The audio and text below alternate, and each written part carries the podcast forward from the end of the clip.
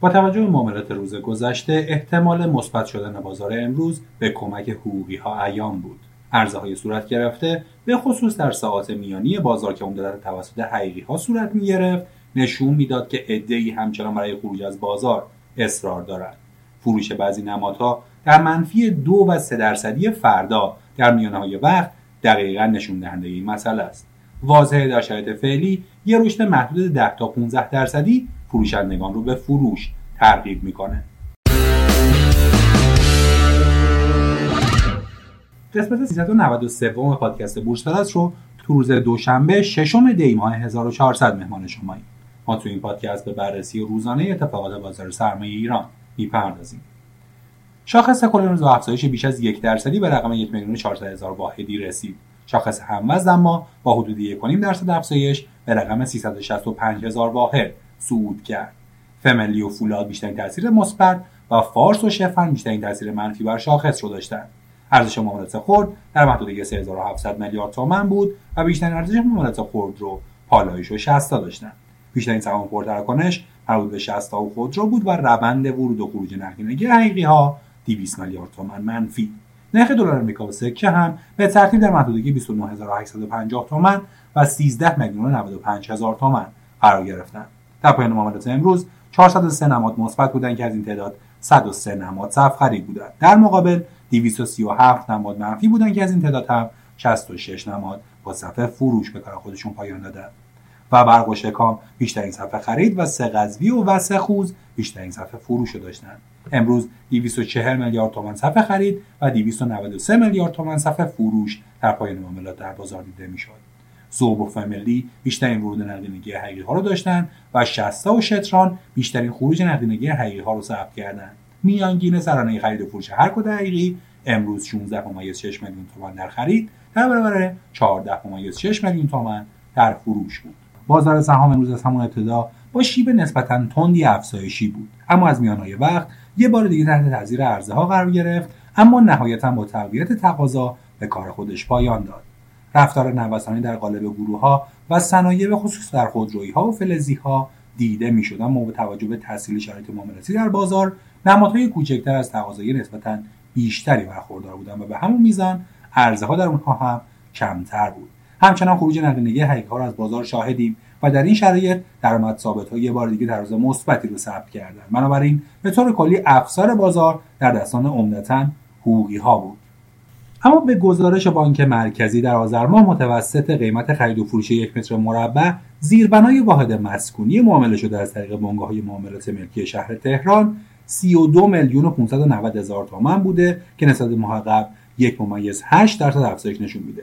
همچنین این رقم نسبت ماه مشابه سال قبل معادل 21 ممیز یک درصد افزایش داشته. باز هم به گزارش بانک مرکزی حجم نقدینگی در پایان آبان ماه 1400 معادل 43015 هزار میلیارد تومان بوده که نسبت پایان سال 99 معادل 24 ممیز دو درصد رشد داشته. بانک مرکزی در خصوص رشد نرخ بازه اقصاها هم گفته به تبع تداوم رویکرد دولت بر عرضه بازاری انواع اوراق مالی اسلامی دولتی از مسیر تعدیل نرخ‌های بازدهی این اوراق روند افزایشی نرخ بازده اسناد خزانه اسلامی در آبان 1400 هم ادامه پیدا کرده. به نحوی که در این ماه نرخ بازده اسناد مذکور با سررسیدهای یک دو و سه ساله با یک با یک ممیز 26 67 صدم و 14 صدم واحد درصد افزایش. نسبت ماه قبل به ترتیب به 23 ممیز 40 23 ممیز 89 و به 23 ممیز 98 درصد رسیده. برخلاف ماه گذشته در آبان ماه نرخ‌های بازده همگرا شدند و از شیب سعودی منحنی بازده کم شده.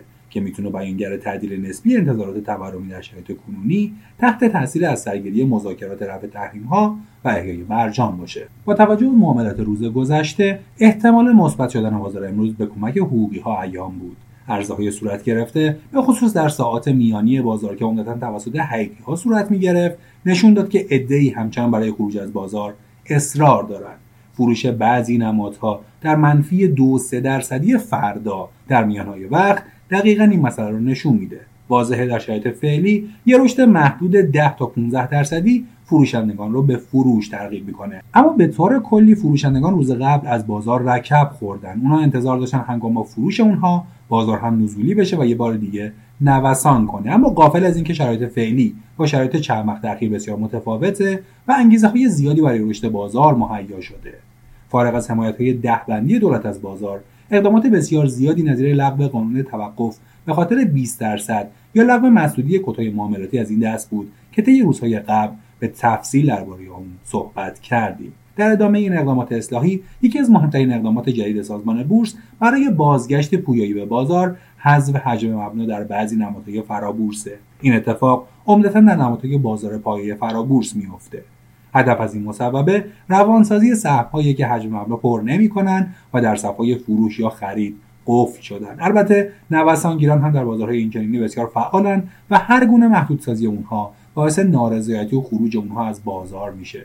این نوسانگیران در نقاط مقاومتی میفروشند و اگه متوجه اشتباه خود در فروش سهام شده باشند یه بار دیگه به بازار برمیگردن و ممکنه همون سهم رو در یک روز حتی دو بار خرید یا دو بار بفروشند اگرچه این رویه هزینه های معاملاتی اونها رو به شدت افزایش میده اما این نوع سفت بازان هیجانی در همه بازارها وجود دارند و مختص بورس تهران نیست. به هر حال سفت بازان هر مقدار که سود می‌کنن به همون میزان هم زیان دارند خصوصا در بازار پرتنش ایران این زیان ها می‌تونه قابل توجه هم باشه. مشخص کردن استراتژی ورود بدون اعتبار یا قرض و بررسی همه جوانب بازار باعث میشه تا از این نوع تصمیمات احساسی خارج بشیم. بارها گفتیم که اگه شخصی توانایی چنین تصمیمات یا ساخت استراتژی معاملاتی رو برای خودش نداره بهتر از بازار خارج بشه یا اینکه دست به سرمایه گذاری غیر مستقیم مثل صندوق های در سهام یا سبدگردانی بزنه. به هر حال حتی ممکنه بهترین تصمیمات رو بگیریم اما اشتباه باشه.